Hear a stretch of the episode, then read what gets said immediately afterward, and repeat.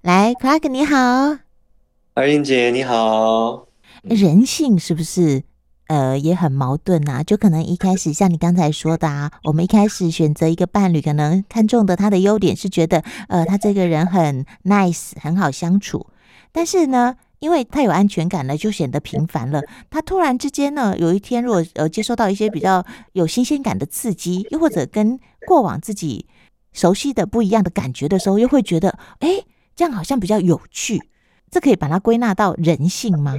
然后哎我觉得这个会是很多人内在会经历的这样的一个过程，嗯甚至嗯，我我记得有一本书，其实还蛮推荐给大家可以去看的，它叫做好像中文诶、呃翻为《情欲图形》吧。那那这个《情欲图》它的作者，我只会认识，我知道这本书是因为我看这个作者的这个他的一个 TED Talk。嗯哼，他就是在讲这个点，好像我们人是惯性的喜欢一个安全感，啊，但是进入一个安全感的关系里面之后，又好像这个火花就慢慢熄灭啊，又开始对向往外面的这种刺激。啊，对，所以为什么后面会衍生出所谓的出轨啦、婚外情啦等等这些？那当然，这有另外一个层面上，就像这个作者所说的，在很多的婚外情跟这些的状况之下，下面可能有更深的一个层面，不是说婚外情这些是对或错，嗯是在这个下面的一个心理的动能，有一个部分是回到一个很存在的这个存在主义或自我存在的一个地方，嗯嗯，在挑战说，其实就像你刚刚说的人性，其实是就是在问说我是谁。啊，我要的是什么？是是，我们人是一个，其实是一个 organic，就是一个有机体，嗯嗯，有机体本身就是一个流动性的东啊西。哈，我们流动性希望一个安全感，但是就像河水一样，我们希望一个安全的环境，但是要是这个环境停下来了，我们就等于像一个禁锢。它虽然安全，但只要恒常不变的话，水就会变死水。对对对，是，所以，如何在关系里面，我是可以有安全，但同时它是一个流动的。我刚才所提到的，为什么我们在伴侣里面都要持续的去沟通、持续地去表达、持续的去工作？嗯哼，因为人也都一直在变化，我一直在变化的过程当中，我的环境好像都是十年来都一模一样的话，可能这个人会感觉到无聊，啊可，能会感觉到无聊习惯的更深是感觉到我被困在这边，哦，它是一个被困住的感嗯觉。嗯嗯嗯，那人被困住的时候，就想要做什么呢？就想要去挑战、啊，打破，甚至所谓去挑战禁忌。这个嗯挑战禁忌的下面，就是个内在的一个动能，是我想要打破困境，嗯，我嗯不，想要再被困，我想要享受一种自由感。嗯嗯，但人就这样又好玩啦，去挑战这个禁忌之后，可能又会有很多的愧疚，千百种复杂情绪，对，又有愧疚，但又觉得啊、哦，可能很兴奋，嗯然后觉得我、哦、下次不再这样子了。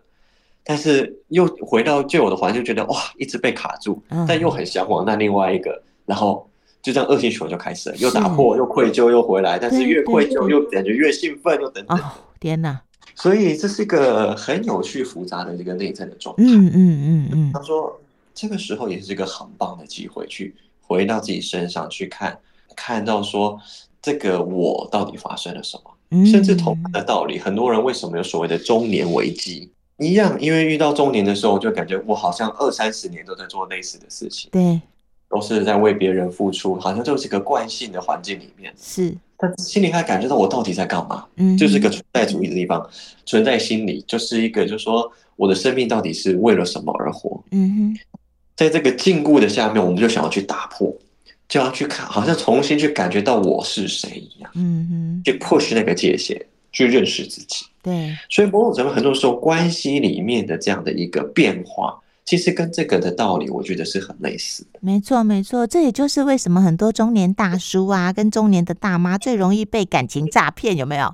对对，其实好像是你说，可能是他们感情没有被满足，有可能等等等，但是我觉得可可能很更深的一层是自我的存在。对，到底我为何而存在？到底我要的是什么？嗯，这些我惯性的东西已经已经变得已经不是我了，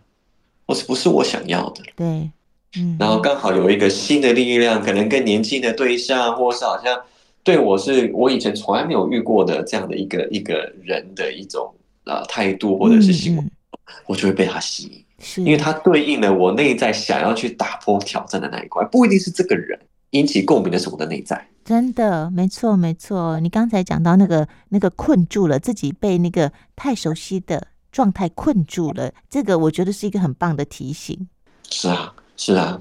所以很多的出轨啊，但是有时候它不一定就好像说啊、被精虫冲昏脑或什 么，可能有这一块啦。嗯哼，同步的，我觉得有可能更深的一层可以去探索的是，一刚刚才所讲的关系里是不是有些没有被满足的地方？嗯嗯那这些这个是双方都有的责任，不是一方。嗯，那还有更深的一层是自我的存在，也就是说，它是一个存在层面上的一个发生了一些一些变化或一些震动。嗯，好像开始需要有一种新的气息，或一种新的 new air 这样的一种新的可能性，而是内在最深层的一个自己开始在影响着所有的一切。嗯嗯嗯那当我们其实认知到它的时候，我们其实就可以做不一样的一个处理。可是人又偏偏呐、在经历过了这些，不管是对的、错的哦，呃，常轨的，又或者禁忌的、冒险的经验之后，才有机会去刺激到说，哦，好，那我现在到底是怎么了？嗯嗯嗯嗯，很难有对啊那种先知，有没有？都、哦、 就是那个应该算是很少的比例啦，哦，他对他已经了然于心，所以他就不需要去走这一招。对。所以我我觉得老天很好玩，他都会把我们每一个生命阶段所需要的功课，很真实的摆在我们的面前。嗯那当然，因为有成长过的经验的话，我们知道我们可以在日常生活当中做这些练习，甚至持续去上课的话，嗯我们就可以日常生活当中就是培养好状态，可以去面对这些东西。啊，是是是是，就像说，我们常说现在很流行去健身嘛，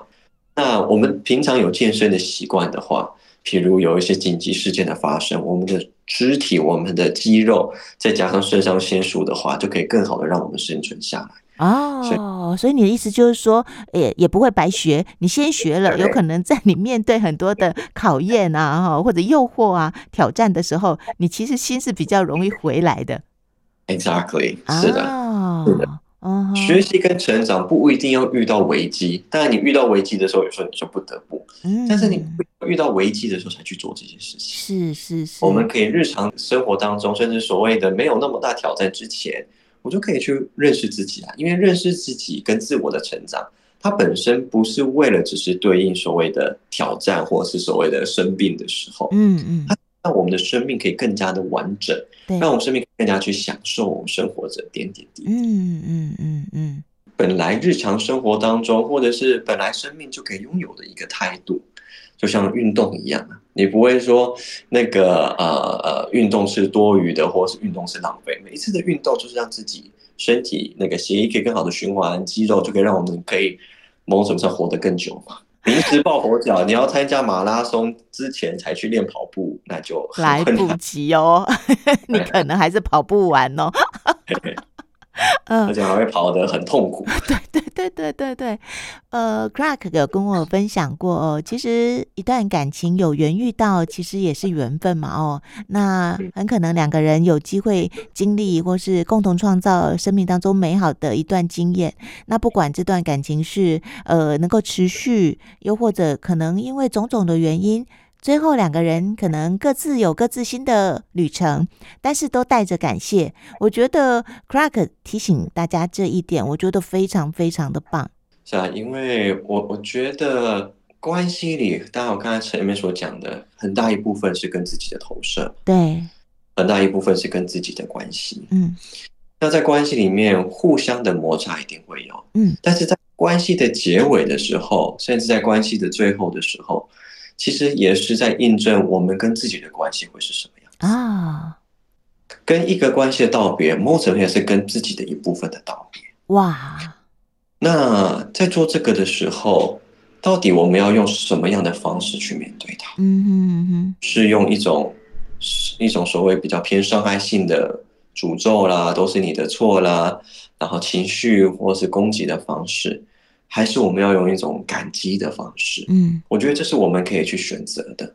但当然，这没有那么容易，是在于说这个选择的前提是在于我们要有足够的一样回到觉察，我们才有选择的力量。嗯嗯，就像一杯水一样，最后我们在一个关系的结尾，我们要看待的是你对我做过多少对不起我的事情，嗯哼，还是我要着重的点是在于我们在这关系里我成长了多少，很感谢你那个那么多甜蜜的陪伴，嗯嗯都是一个选择去如何去看待。嗯嗯，这就像我说过好几次，那个 Victor Frankl 他的意义治疗法所常常提到的那一句话，嗯我们没有办法去选择发生在我们身上的事情，但我们有办法去选择我们如何去面对它。对，所以每一个关系的结尾，或者是每一个关系在不同的阶段的时候，我们都可以用这样同样的态度去面对说，我要如何去看待这一段经历，嗯哼，我要如何去看待这个这个经历的最后的这样一个阶段。嗯那没有对错，到最后，是只不，过我有没有属于我自己最后的选择。嗯嗯嗯所以我自己本身在很多的我自己的关系里面，至少目前来讲，我所有的关系里面的结尾都是一个以一个祝福跟感恩的方式，因为我我觉得到最后，那个不管什么样的关系，都的确都让我有了成长。嗯那在这些成长的过程里面，我会希望我带走的是这些东西。嗯哼，那该结束的，当然我也是要面对自己有哪些未完成的，但未完成我要把它完成。啊哈把，话说完，把事情做完，然后完成的就让它做一个结尾。嗯，某种程度上也是放过自己。是，当是我们是还在卡在一个关系里面，觉得很多愤怒、很不同的情绪的时候，其实没有办法放下，是自己放不过自己，嗯是自己嗯嗯把自己抓住了。对，嗯哼，所以最后的谢谢、最后的道别、最后的感谢，其实也是让自己放过自己。嗯，那这样嗯放过自己之后，就可以往前走一步，开始新的可能性。对啊呀、你看，这是你呃非常坚定的信念，跟老房子说谢谢，跟新的房子也说请多多指教， 对对。好好的告别就可以展开全新的开始，对不对？是的，而且我觉得这个仪式很重要。嗯嗯嗯，我觉得生活的这种仪式非常的重要，它就是也真的可以协助我们内在的转换。所以也邀请让很多人，我也跟很多的个案讲，甚至学生讲，我们把我们的生命活成一个好像一个神圣的旅程，充满着不同的仪式。那借由这样子呢，我们生命就会觉得很多很富有的色彩。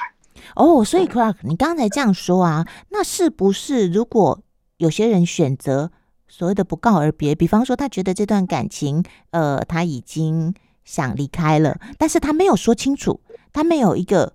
比较正式的跟对方说清楚，就是告别，又或者大家有彼此知道说我们这段关系就是到这里。其实对于双方，对于自己来说，他都会有一个未完成的一个什么在那里。对，哦，通常都会，那当然是要看每一个人。有些人可能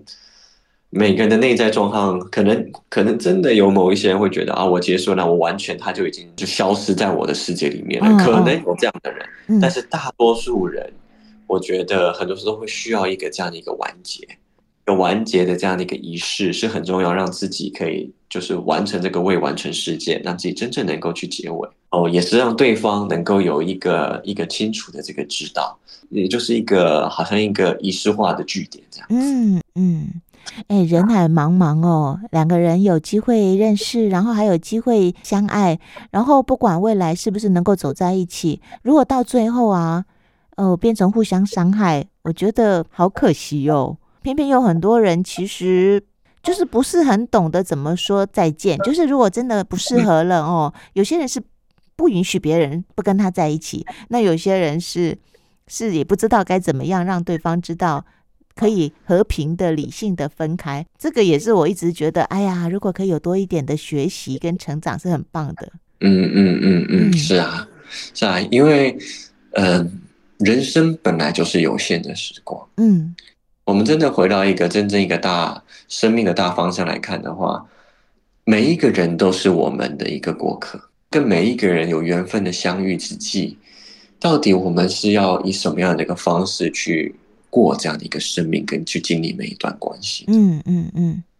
那很多时候，我们的学习、我们的成长，我们更好的去做一个结尾，其实是让每一段关系里面都可以成为我们的资粮养分，而不是成为另外一个好像过去的我们的鬼魂一直在追逐着我。嗯嗯嗯嗯，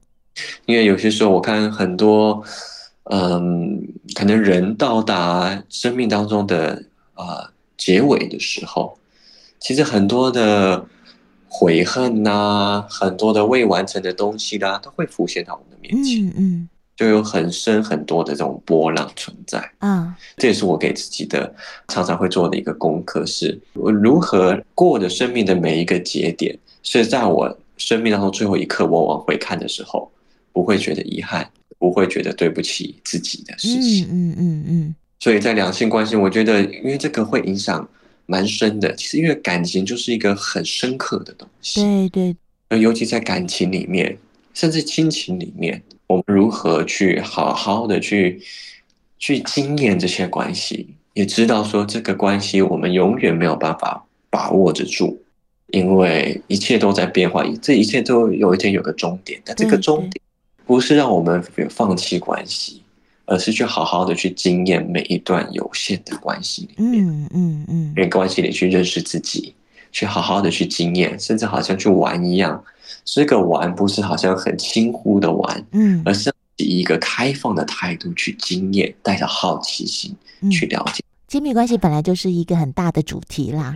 对，我们今天先请 Clark 老师跟大家做以上的分享，呃，而后如果呃有适合的时间点，我们其实还是可以就呃在两性关系或是亲密关系里面还有很多的面向，也许我们也都可以再谈。嗯，嗯是啊，想的是太多了。 对，真的是很多，而且它好像是呃，就是人到地球上这趟旅程里面还蛮蛮大的一个功课哦。是的，嗯是的，非常大的一个功课。真的，人可能还是需要亲密关系的，很难说就哦，我都一个人了。那这当然嗯一个人也不是不行啦，但是要自己跟自己的关系也好，对不对？对哦，对，嗯有哼，些时候透过对方，其实是我们跟自己更理清楚跟自己的关系。透过对方去看见自己，一个对很棒的机会。对，嗯，所以很多时候跟对方的冲突也很有趣，说不定另外一面是自己跟自己内在很多地方的冲突，是嗯，我得出来了。是是是，好，那其他的面向，我们再再下一次有机会，我们再跟 Clark 老师好好的来聊。好，谢谢你了，英姐。今天就先说到这喽，我们下次嗯聊。